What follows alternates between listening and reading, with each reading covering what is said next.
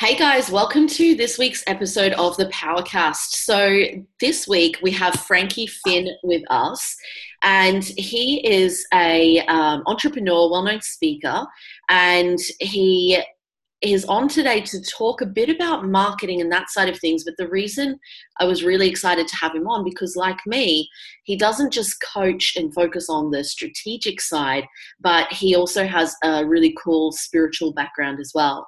Uh, one of the things that says in his bio here is that he calls himself a shaman in his coaching and uses intuition and vibration to work with people on a different level. So I really love that. I'm excited to have him on today and find out more. Thanks for jumping on. I'm so excited to connect with you, Ellie. So let's have some fun today. Yeah, awesome. So, can you talk, I guess, first of all, about um, how long you've been in business and how you got into the entrepreneurial world? Um, yeah, I mean, it's. Uh, I don't think I ever woke up one day and said I want to be an entrepreneur. You know, when people ask you like five years old, what do you want to do? I wasn't like I'm an entrepreneur. Probably couldn't have said the word at five, right? exactly. I mean, for me, it was like one of those things. I, I feel like life kind of forced me into it. So I got into it around 2007, and I just moved back to my hometown of Windsor, Ontario, Canada, which is known as like like the Canadian version of Detroit. So it has all Ford, General Motors, and Chrysler and if you guys remember, that was right around when the economy went to complete shit. And so the entire employment in my entire area was based off of this economy. And it went from like they laid off like 40,000 people overnight. Like, you know, 40% of the city was out of work. And so they were not exactly hiring and handing away jobs on the street. Mm. And I had a friend of mine who called me up um, one day and he had been doing real estate in Florida and in America. And he called me and said, hey, I wrote this real estate course and we're going to sell it on the internet. And I remember going to him, I was like, no, no, you're going to sell your own course on the internet, right? Like, and uh, what ended up happening is I thought about it for a, a, day or two and I was like, well, you don't really have another source of income. What do you got to lose? Give it a shot. Mm-hmm. So I, I started myself in business then, and it's been a, a long, interesting 12 year journey uh, ever since. So it's like never a dull day in this entrepreneurial journey. That's awesome. And I think that's cool as well because they say that so many uh, great businesses were formed in times of hardship, like the Great Depression. And when we had the, I know they call it different things around the world, but I was in England at the time and they called it the GFC over there um, around 08, 09 kind of time. So, yeah, I think that's great because there are a lot of people in business in times where there isn't much struggle in the world and they still try and you know blame it on whatever. Whereas people who are as i see true entrepreneurs um, will will succeed in any uh, global circumstance or any personal circumstance as well. Yeah and i think one of the things that's really really useful on that is just to recognize that you know, even when the economy's at their worst, there's still people spending money. There's still transactions being made. It may be overall worse, but there's there's always an overlooked opportunity. Yeah. And so I remember when I connected with uh, marketing legend Jay Abraham, like one of the questions he asked himself over and over, which is a really simple question, which is, where is the overlooked opportunity here? Mm. And I find it just like repeatedly ask yourself that the first time, you won't really have an answer. But if you ask yourself repeatedly, you know, a hundred times, what am I missing here? Where's the overlooked opportunity? Eventually it'll present itself and you'll inevitably see that everybody else is doing it the same way. And there's this entirely unserved part of the market that really needs your help, wants your help, is willing to pay for your help. And it doesn't really matter what the economy is doing because regardless, it represents something of great value to them. And yeah. you, know, you can build a bit, you know, around um, what, what everybody else just isn't seeing. Exactly, exactly. It's exactly how I started in business. I found a gap in the market and I and I solved it basically. So yeah, and and that's cool. You mentioned Jay Abraham because um, my first business coaches actually worked with him and and learned from him. So yeah, that's cool. So how did you get into marketing then? Tell a bit about that story. Well, that's kind of the this is the crazy story though, where this kind of spiritual side of my life and the very real world. I mean, I had, um, I guess it starts um, when I discovered something called ayahuasca, and you know, it's become a lot more mainstream. But for those of you who haven't heard it, it's basically known by Western standard as the world's most powerful hallucinogenic drug, mm-hmm. and by um, you know the native cultures, they believe it's like a healing medicine that directly brings you into the spirit world afterlife, whatever you want to call it, Yeah. and does healing through that. And I remember I was um, I grew up. Both my parents were alcoholics, so I was very like anti drugs. And I remember Mm. hearing about it, and when I read about it right after, I read these people who had lifelong depression cured from drinking at one time, or blindness restored, Mm. or um, one person had um, um, cancer cured. That was another one, and I was just like, it, it can't be this. But I like I would read all these stories, and I said, okay, I made up my mind. I was like, before I die, I'm going to try this stuff.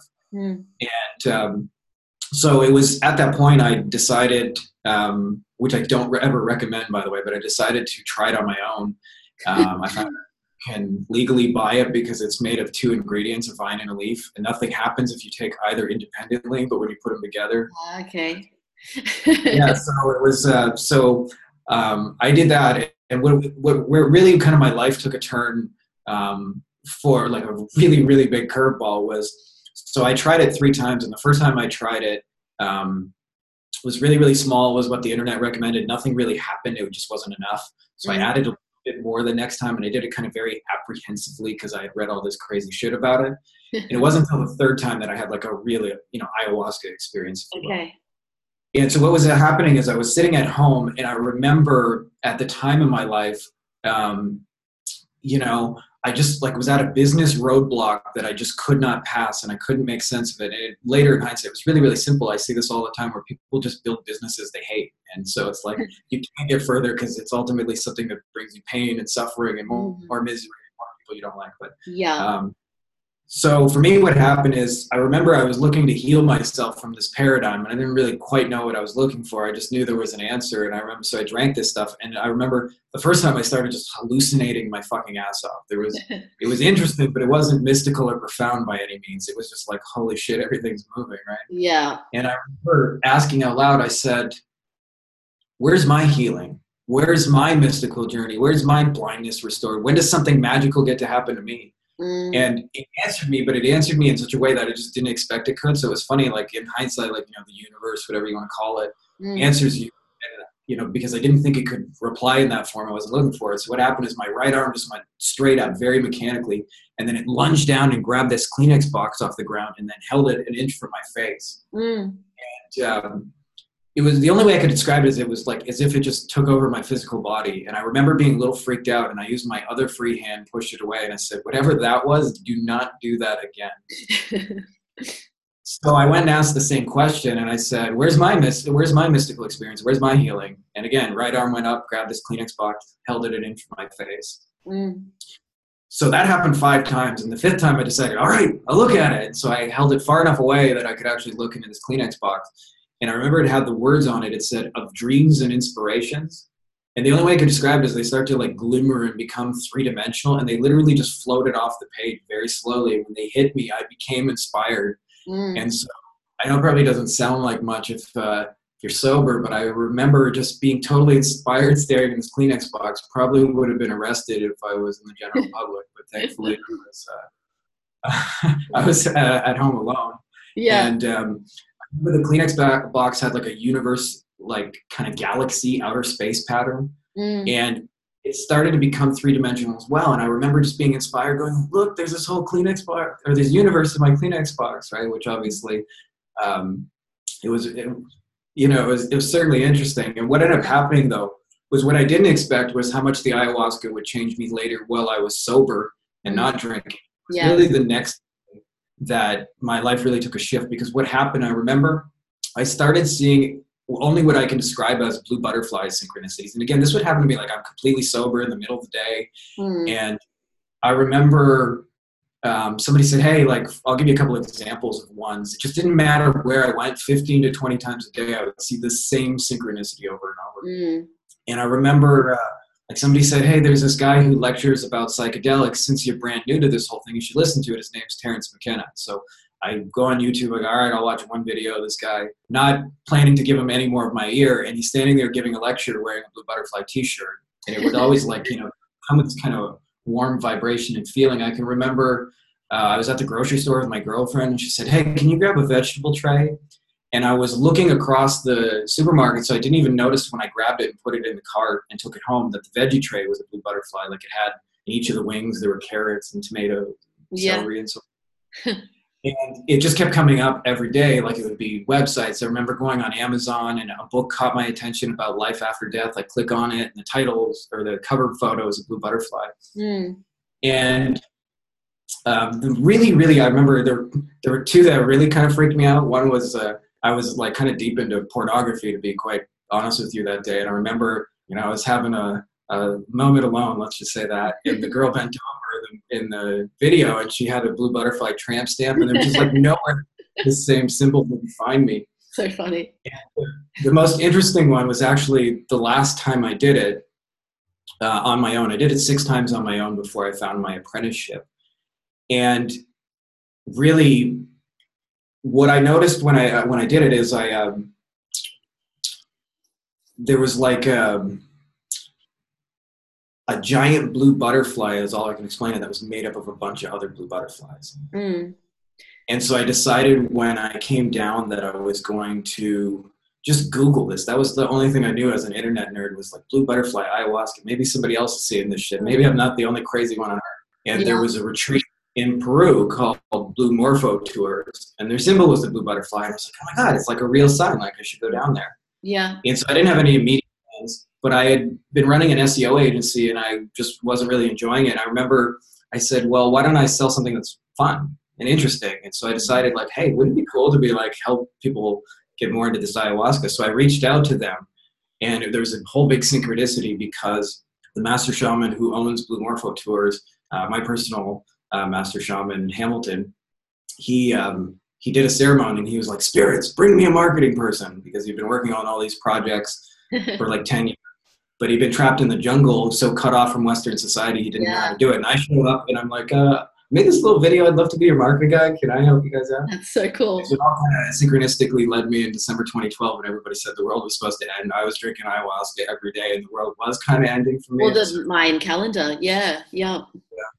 And um, so, yeah, it brought me into this whole world. And so, to answer your original question, how did I get into marketing? Well, it kind of all shifted to me. Um, like literally, like one day life was just really normal. I was just a really normal guy, and the next day it was like much more um, mystical and abstract, and life was so much bigger than I thought it was. Mm. And I realized that you know there's different ways you can do marketing, but I like um, one of the ways I see a lot of people do it is if you could say the right sales copy words, you can kind of like manipulate somebody out of their money and get them to give you a $47 ebook or even you know higher sales if you're really good at it.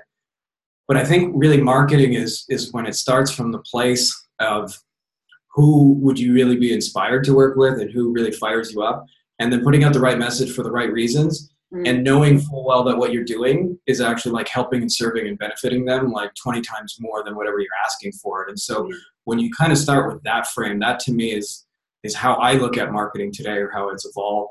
And then just doing it very strategically in a way where it, it benefits everybody and creating these larger win-wins. And i think there's a lot of ways to do it but i think for where i'm at now at least that's the the best way i could describe doing it Definitely. And so what did apart from connecting you with that shaman, what did the did the blue butterfly symbolize anything else for you? Well, yeah, it was actually like a symbol of my shamanic uh, apprentice. I actually forgot to mention this in the last story. So at the time, like among all the weird synchronicities that were going on, is um, Christmas holidays were around. My girlfriend brought me a Zelda game. It's this really nostalgic video game I played as a kid. And Yeah. like, oh my god, this new version. So I just like literally cut off the world for like three days as I'm playing Zelda, Mhm. and um, which I haven't done since I'm like 20. I'm like, oh my god, I get to play video games for three days. It was so exciting. kind of forgot about that stuff in the entrepreneur lifestyle. and yeah, and so um, I was sitting um, playing uh, the game, and there were more blue butterflies just floating in a circle. They'd be in the meadows, and I go, "Here we go, more of this fucking blue butterfly shit." Mm. And uh, the game's really normal. It's you know a guy with a sword and shield trying to rescue a princess, very stereotypical. About four hours into the game, though, it takes a really interesting twist because you get knocked out and the princess gets kidnapped, and when you wake back up, there's a spirit over you, and the spirit's like, "All right, Frankie, it's time to go." Mm. I gotta explain some shit to you, and I, I don't have time to wait. Just follow me and don't ask questions. And Mm. you're like, all right. You follow the spirit and don't ask questions, and you end up in the game in this temple. And she goes, okay, I'm gonna teach you this sacred healing song, and she teaches you it. and you learn it, and then she goes, "Okay, now go back and play that where the blue butterflies gather." And so all of a sudden you go in the game and you sing, you walk into a circle of blue butterflies and you sing this medicine song, and they start to dance for you. And one of three things happens in the game: either they uh, the game heals you fully. Uh, these stones pop out of the ground and give you like some wisdom that allows you to kind of go further in your quest. Mm. Or what literally happened to me is that you just they're gateway points and you leave your physical body and come back. Mm. And when you do that in the game, um, the blue butterflies kind of take on a whole different meaning when they're gateway points where you leave and you know Mm. access these other uh, worlds and dimensions, which is kind of my life post uh, 2012 has probably Yeah. involved about 500 of those journeys. So it's it's a lot more normal than it used to be. That's Yeah. for sure. That's cool.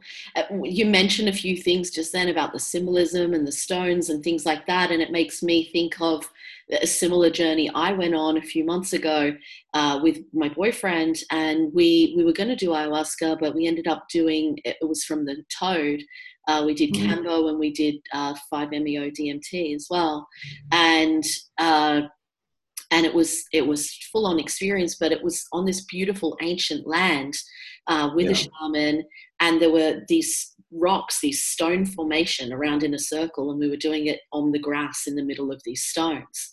So was that just kind of brought that up for me when you were sharing that. And the reason I did it is because I'd had some massive life changes, and I was just I wanted to completely let go to be able to find myself in the next phase of my journey in my life. So I, I can definitely relate and um, and know what you're talking about. And I also had a bad perception of drugs because in the past I was addicted to drugs when I was younger. And so I, when I was younger, it was an escape. It was, I wasn't loving myself. I didn't want to be alone. I wanted to be around people all the time. I was, I was trying to escape and be high, basically. Whereas this isn't about getting high. It's about, it wasn't about escaping. It was quite the opposite. It was about finding myself at a deeper level. Um, so I'm interested to know you having that similar perception beforehand of like you know alcohol and drugs and things like that because of your family how did that change your perspective on drugs and on having that experience Well, yeah, I mean, there was definitely a point. Um, you know, it, it was very weird for me too because uh, because I had seen like all the horrible sides of drugs, the family neglect, the destroying your body, the angry fights, and I like that was a large part of my childhood of just seeing people, uh, you know, even kill themselves with it, right? And so I had this really kind of very strong, and I remember if if you had actually told me like if if current me had met past me, I would have been judgy as fuck against him. I would have been yeah uh, and it was really ayahuasca in particular that it was just like it just sounded different than everything else. And i had never really thought about that there could be positive experiences to drugs. And i didn't realize you know like when we grew up there's a whole propaganda campaign you know from government that all drugs are bad and that's a whole you know Mm, other um, and what i realized when i went through it is that um, not only are not drugs not all holistically bad it tend, depends on which drug which setting and why you're doing it and what your real intention is behind doing well, it. intention is a key word definitely what i realized is that there's there's actually a really high level of person who does it. Like you know steve jobs famously not only did lsd but he would tell his like you know senior staff so you guys just need to take a hit of acid and figure this shit out right?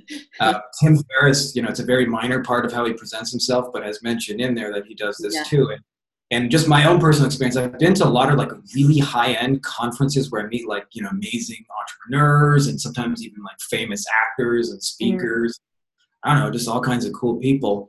And it's this hush hush thing that's in like some of the real elites of the world. Are like i do this thing but i don't really talk, talk about it publicly Mm. because nobody understand. Yeah. And it, i suddenly realized that for the right person it's actually a tool that can totally accelerate their consciousness enable them to succeed faster better to remove more of the blocks to show them perspectives they couldn't see. Mm, you know this is at least my understanding of what i, I realize right now is you know my brother's a, a big stoner and has been his whole life and he just has a saying he's, he's like this is a stoner saying of course so that you gotta understand my brother's point of view but it's um, god made weed and man made drugs who are you gonna trust right? right. And there's actually some real wisdom in that, despite the fact that it's you know, uh, which is you know that I, I started to realize most of the drugs that really destroy people's lives and hurt them and create addictions and harm for the most part are like man-made chemicals that have Yeah. been engineered in a lab. And I found this out when I was in Peru. What I found out is the the leaf that they get cocaine from that they actually use them in the whole form as a leaf as part of shamanic rituals in a tea. And the whole leaf, before it's been refined and been through a factory and 18 chemical experiments, it um, it's not addictive Yeah. people don't die from it. It's not crazy. And I was like, oh, and it, it totally changed my perspective on that. So Well, they use it for altitude, don't they? Like they chew on it. For yeah, the- oh yeah, absolutely. yeah. Yeah. And it's funny actually. You can tell too who the drug dealers are in there because it's like dirt floor hut, dirt floor hut, dirt floor Yeah. hut, three story mansion with jet skis, clad women. That's funny. So you said that before you were kind of feeling stuck and weren't growing before you started going on this journey.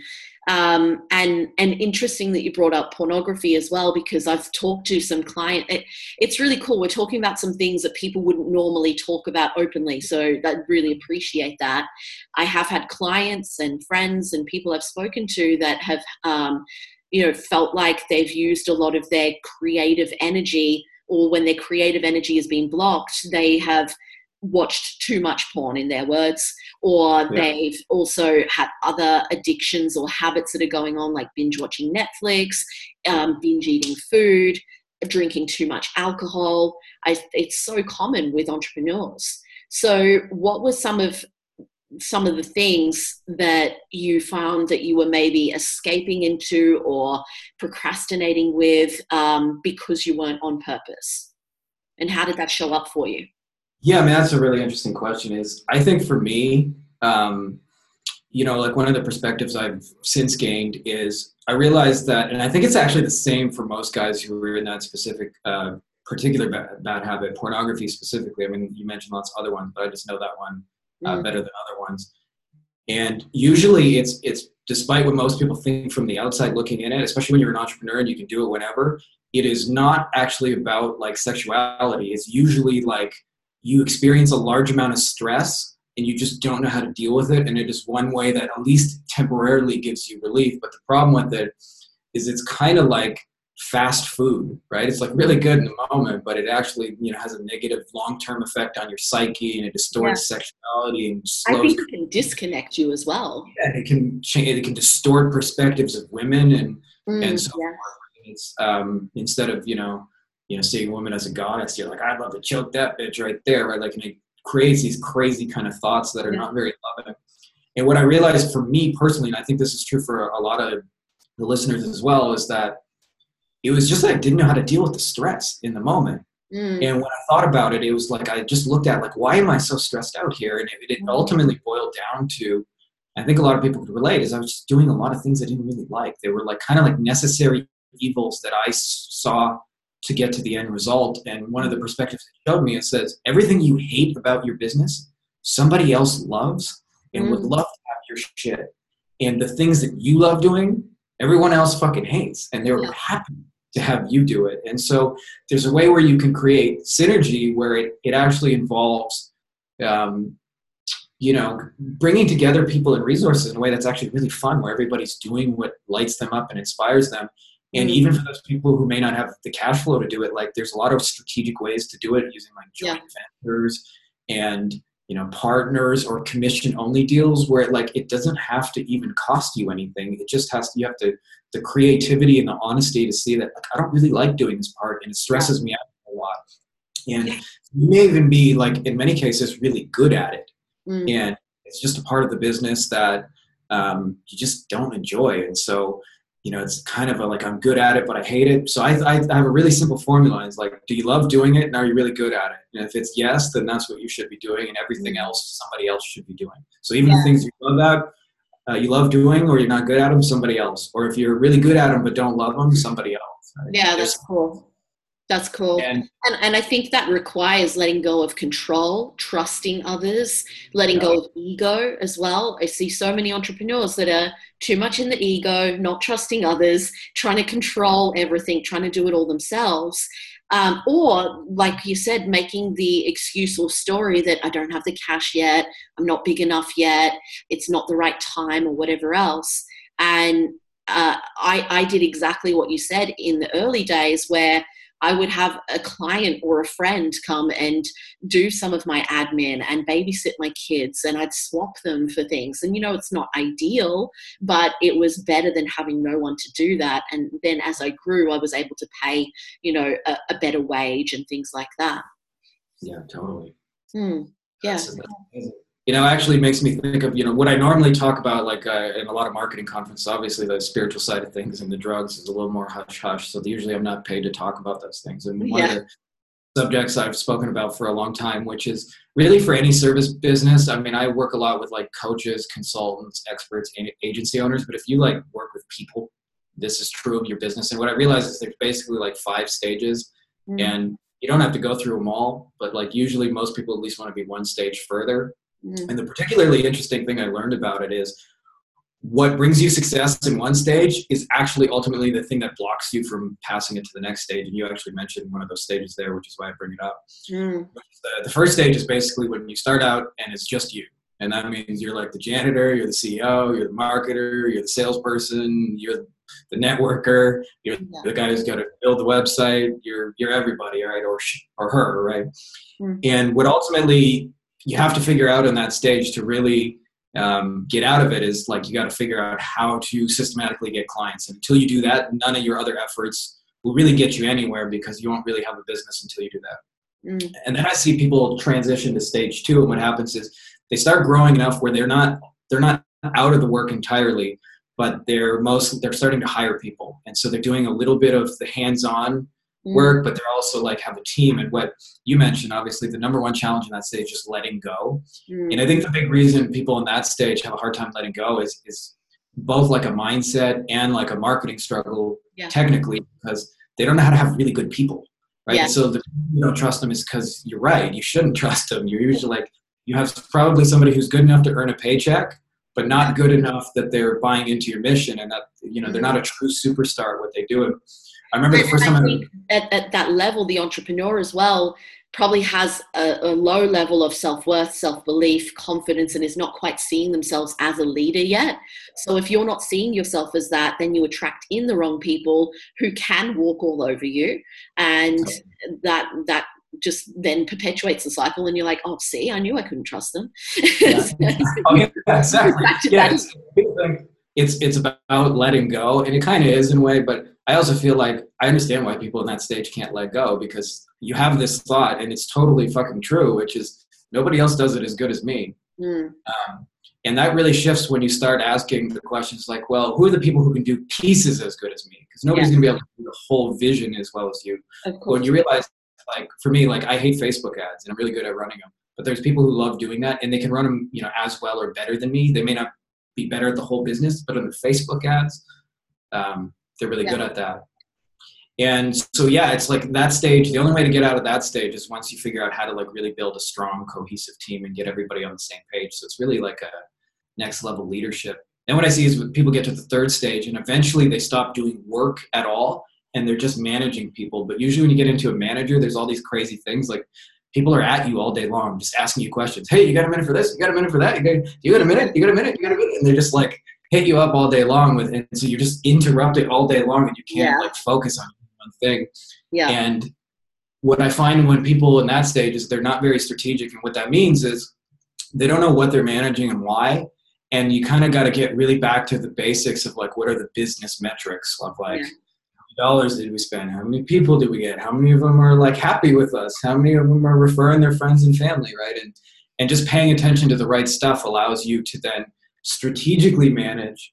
And then there's also you know tools and techniques for um, you know defending your time because you almost have to at that point. If you don't strategically, um, you know you need to be able to a defend your time, but also b get the questions answered that people need and the resources and help. And there's ways to manage both of that. And until yeah. you do that, um, you don't get any further. And then I, I can really relate at that level. Um, I was there last year and I'd grown my team from a couple of people to I think nine or 10. And I felt like every day was spent just managing people. And as an entrepreneur and creator and visionary, it's like, but I want to be brainstorming and doing big picture things. And like, this is not what I was, what I got into business for. And so, well, I'm interested to see what you say next. But then uh, what I did was put a general manager in place to manage all of those people so that I could yeah. then do the bigger picture things. Absolutely. And that's what you got to do. Um, the only mistake I guess that people could make in that potentially is if you haven't figured out what you're managing correctly, then you're just going to hire somebody to repeat what you're doing. Totally. Um, so, but yeah, I mean, that's once you get that under control, it gets to the stage, and it's this is my favorite stage, and yours as well. And I have uh, you know, I've only spent parts of my life there, but it's the CEO stage where you don't have to be involved in any of the day to day, and you just get to think big picture and creatively and marketing ideas and strategy and joint ventures, and uh, somebody else takes care of all the delivery, and it's really really fun because you get to do all the things that you love about the business, the visionary work. But the downside of it is that at that point things get really big, and usually the quality of your brand starts slipping, mm. and so like you have clients who are mad at you and they're like, where's this? And just a lot of little things that suddenly, and you know, you, everybody's worked somewhere where they're like, I've, you've heard the say is it's so political here. That's when that starts showing up in your business because there's like little subgroups and cliques and departments. And they're like, oh, Sally only got promoted because she went with Larry and the cool party. Shit like that, right? and um, so it's really, really important. I think more than anything at that stage is um, a business starts getting really good and they start buying into their own hype and it's really important at that stage to just like get back to the basics and figure out why you actually love your clients what got you into the business in the first place and get yeah. everyone to like buy into the mission because yeah. unless you have that big picture binding the thing together mm. then you basically like have a caterpillar with like a hundred legs all running in different directions and none of it really goes anywhere totally. so you gotta like with put them all on the same page. And then the last stage, which I don't think most entrepreneurs listening to this will ever get there or even want to get there, uh, but it just helps to know what it is, is. Is that's when you've mastered it to the point where you're now franchising and you're copying your business model from location to location. Mm. And honestly, I have no idea what you do in that stage. I know a few people doing it. They just they live a rapper life. Seems pretty cool, but I couldn't tell you what the day-to-day challenges are for somebody in that stage. Yeah, yeah. But I do know that uh, from having spoken with them, a big challenge that shows up in that stage is just the amount of opportunities they get presented, like pretty much every 30 seconds. Mm-hmm is like absurdly overwhelming and so they they don't even know how to decide what to say yes to anymore. Yeah. Well, I guess it would then be like the people that are on Shark Tank, you know, like Daymond John and uh, Mark yeah, and those kinds of people would be at that yeah. level. Yeah. Richard Branson as well. Like, yeah. um, I, yeah, that's, that's really, really valuable information. I, am sure people listening to this will take a lot of notes on that section. Um, that's yeah. really cool. And it's quite similar to something I learned last year, but I, I love the way you put it uh, from one of my mentors, actually. So that was really cool. Uh, the second last stage that you mentioned as well, I think from a mindset and a strategy perspective. So, from a mindset perspective, if, if they're at that CEO stage, and the, their headspace isn't, isn't in the right place, they can feel guilty for not being in the business all the time, oh, not running the day to day, feeling like they're not doing enough. Um, if you have a hustle mentality, or um, I know for me, my dad always worked really, really hard um, ever since I was a kid and still does. And I got so many positives from that, but I also got a few negatives where I was just hustling all the time and pushing and wouldn't stop and burning myself yeah. out. And once I healed that, I realized I didn't have to work all the time. But for someone who's still in that place, they could have this identity crisis at that level because they would have thrown their whole identity and purpose into their business. Um, and from a strategic yeah, by the way they usually do. There's usually like a uh, they they'll I've, I've even heard a few of them say they work five ten hours a week just because uh, they feel like they should. Yeah it's crazy hey. And and then the other part from a strategic perspective that you mentioned uh, is if you if you pull if you pull yourself away from the business too fast this is what i found in my experience um, your clients then can start bitching and there can be this whole thing of like oh she or he doesn't care about us anymore.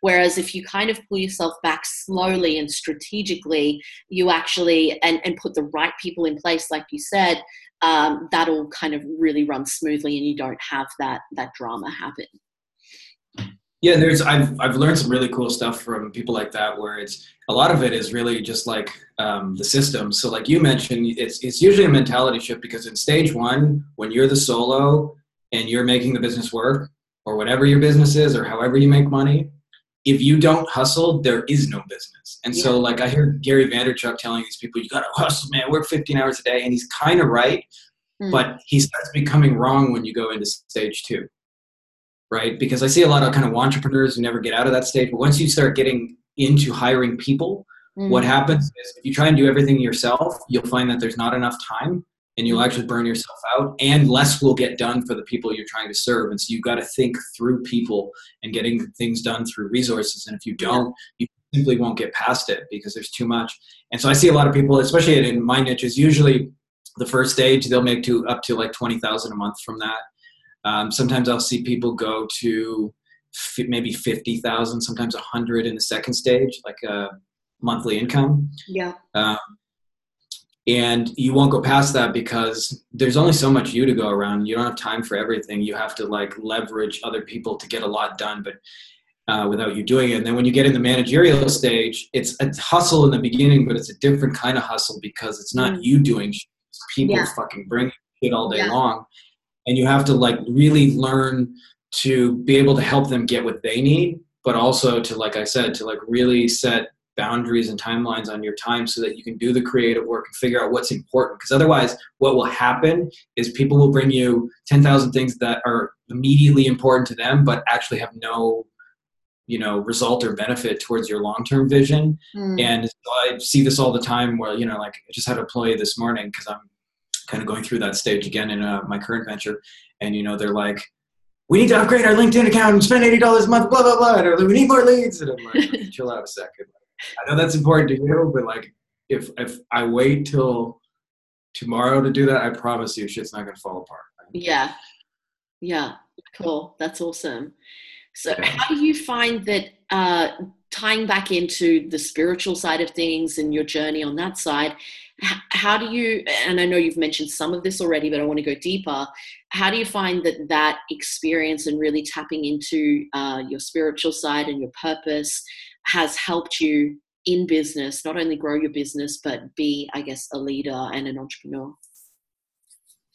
well you know i mean i'm still figuring out the answer to that question so i can just tell you that right now because I, yeah. I think a lifelong question you're asking there. Uh, of course um, yeah, I mean, what I realized, one of my mentors, um, he actually went through these uh, five stages building a law firm. That, that's where I really first learned him. It was really interesting. Is the first time he did it, he did all the mistakes, all the stages, all the long ways of doing it, figured everything else out himself, and was stressed. Almost went bankrupt twice. Um, even when he was making like three hundred thousand a month, he was upside down on his cash flow. Was borrowing Peter to pay Paul, and thought he would go out of business mm. and the stress to the nines put on you know 200 pounds almost he got like really wow. really big and you know was smoking and drinking and was not doing well with it but he eventually had like a really high earning eight figure law practice and it took him 20 years to do it long hours and was stressed and he didn't see a lot of his family mm. when he figured this out uh, the second time what he did was it took him a year and a half he worked five to ten hours a week he went golfing and fishing and he spent all the time with his family and spoiled them, took care of them, was making up for all the lost time, and lost a whole bunch of weight and is like a whole bunch healthier. Mm-hmm. And so it was like, if once you understand the stages, you can either do the business in a year and a half, or you can do it 20 years with like every fucking possible landmine and headache yeah. uh, tripping along the way. And one of the things he told me, he says, you know, when you're in the beginning stage where it's just you, or you're in the second stage and it's you and a couple other people, you don't know it. But the actual most important single thing in your business is your mission and purpose and the reason why you're in business. Mm. Because what I've learned is that if your business exists solely to serve you as in to make money, eventually once it starts to make money, to make money, your motivation will go with it. Yes. And you'll start to sabotage the business. So I see people who uh, build businesses that are going to be out of business in six or 12 months that aren't going to sustain itself because they don't really have a reason to be doing it. Mm. And the other reason why that's the mission and the purpose is so important because even if you just like hire somebody on Fiverr to make a logo, you know, the more you can explain to them what you're doing, why you're doing it, and how this fits into the overall big picture, mm. um, one, you'll do it much more strategically and efficiently.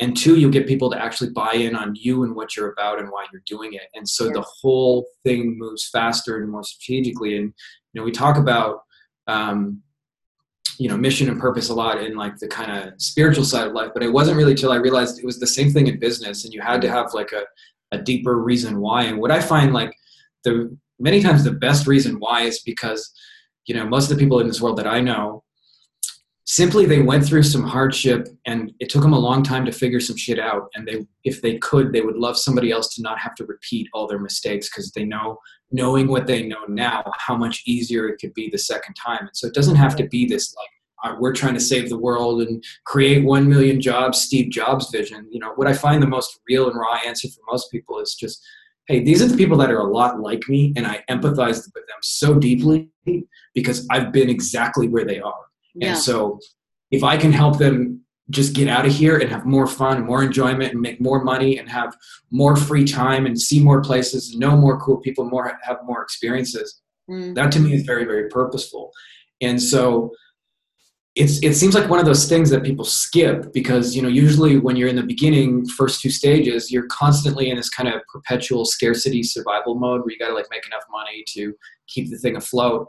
And if you don't just take some time back and figure that out it'll never actually become afloat. And so it's one of those things where i feel those two worlds merge once you start to really talk about the most important question is like why are you doing this? Mm. uh, why not do it you know why should you do it why do it now why do it for these people and until you have like really good rock solid answers to those questions i don't think uh, whatever you're building is is really going to be around in 10 years so i don't know i think they really are the same world to me Yeah, that's great. I love that. I love that. So I'm interested to know what's your mission then in business. Well, I actually got it written down, but I mean, more than anything, I think the backbone of what I want to do is is my mission is really to raise consciousness of people so that the businesses they create enable them and their family to have more freedom Mm. to do it in a loving way where they're enjoying what they're doing, they're having fun, that what they do is a daily inspiration, and the people they work with, they would practically do it for free anyway. And it's amazing to think, holy shit, I get paid to do this. Yeah. Um, and so, so it's really like to me, it's like having a business that serves everyone, not just you. So that means it benefits your family. Mm. Because I think most people that I know anyway that got into entrepreneurship, um, you know, there's the Elon Musk of the world who are like saving the world, but most of us just really, you know, wanted to build a better life for ourselves and our family. And I think like, Yeah. you know, I'm sure you can relate when you used to work a job, like my day That's what I started. Yeah, that's exactly why I started my first business. Yeah. yeah. And for me, like I can just remember like one of the cool benefits that like being an entrepreneur brings is like when when I had a job, I woke up every day eh, eh, eh, and that was like the first thing in my day. I was like, fuck, all right. And so you start your day and then you're rushing out the door because you're like, fuck, I should have slept those extra I shouldn't have hit snooze three times. And then you're yeah. sprinting out the door and you're running for somebody else and it's like it's not an enjoyable experience. And like Yeah. for real, my girlfriend and I we made it a deal that like we work when we want to, so we spend our morning time uh, a lot of times, quite honestly, naked in bed, cuddling each other, and we're just Yeah. really blessed that we can do that. And we're Yeah. you know, I, I don't set alarms anymore. Yeah. Yeah. Why would you do that? And so it's Yeah. like so many like little fringe benefits for everybody when you buy into this like raising consciousness and having a reason why, and and Mm. ultimately you know the biggest reason is you as a business owner it's going to benefit you more than anyone else to, to Yeah. love what you're doing to work as little as or as much as you want I, everybody starts with that dream but i find when you get in the trenches you know it just you can lose sight of it really really quickly Yeah, And people so- become a slave to their business when they what they wanted was freedom, but they get in that hustle mentality. And like you said, they they need to hustle in the beginning, but then they don't graduate from that. So it, everything that you've just said really pieces together. It's perfect. Yeah, awesome. Um, well, yeah, it's been great having you on. I, there's a lot of value in there for everyone listening. Uh, I already know. Uh, I want to know where can people find you, follow you online, and um, yeah, Yeah, so I mean, what I actually uh, recently created is I, I got really obsessed with this idea because uh, a lot of my just coaching, consultant, agency owner friends, I noticed a common trends with the people mostly in stage one and stage two, which is they worked really fucking hard, they were really burnt out, and they weren't always loving what they were doing. and because of it, I, I saw a lot of cash flow issues showing up. And it surprised me the first time I went through that, where you could get to like $50,000 a month and be more afraid of losing it than you were when you had $50 in the bank, right? Yeah.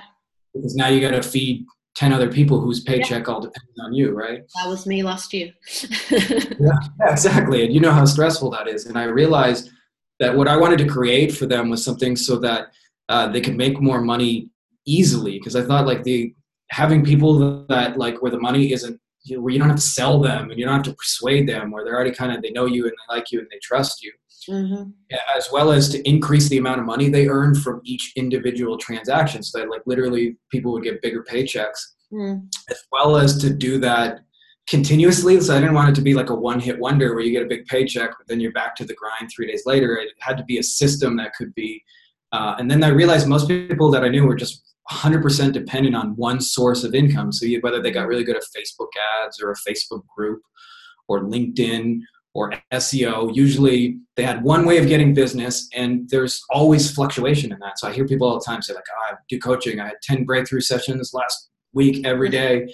I got two the whole week. What the fuck am I doing? Right. Yeah. And so these downs just create all this crazy uncertainty. And so what I wanted to create was really a system to, like I said, to get it more easily to do it in bigger amounts, to do that more often, and to do that predictably. And I started asking questions from my experience, like, where have I seen that? And the simple answer was just referral systems. And I noticed people spend all this energy on like Facebook ads and things like that, and they don't think to add a back end referral system. And so they just like mm. all this money. And then they also don't know how to strategically create referrals from like colleagues and from influencers. And so because of it, they're li- literally riding the waves of Facebook up and down, yeah. or riding the waves of Google rankings up and down, and it's just it's so stressful. And I'm like, it, it didn't need to be there. And so, what I've created is uh, a way where people can add three to five referral sources for a high ticket business. And I usually, typically, I mean, obviously depends a little bit on your business model, but in my experience, adds an extra 150,000 to 250,000 and brings with it a whole bunch of stability because referrals are just easy people and referrals create more referrals. So it starts to perpetuate into itself. Mm. And so they can learn more about that at Win with Fihn, my last name, F I H N. Yeah. Uh, weird. Um, winwithfihn.life, L I F E. Awesome. And as well, anyway. Yeah. I've got a little checklist you can check out, and that'll show you like basically everything you need to know to get a crash course on how to do that, so that you're not wholly dependent on Facebook ads or or Google. And um, and and you know, like I said, my purpose in doing that is just I know what that struggle is like, and I don't think it's necessary. So. Um, as well, if you're interested in the shamanic side of things, obviously, you know, legality reasons, I don't really advertise that publicly, but you can find me on Facebook. And if you'd like to talk about, just tell me uh, what you're interested in, what resonated with you. So that you can just do that. Frankie um, Fihn again, F I H N. Yeah, awesome. Cool. Thank you so much. Been great chatting with you. Lots of um, value and knowledge there, and great conversation. So thank you. Hey, I'm glad we had fun, Ellie. Yeah.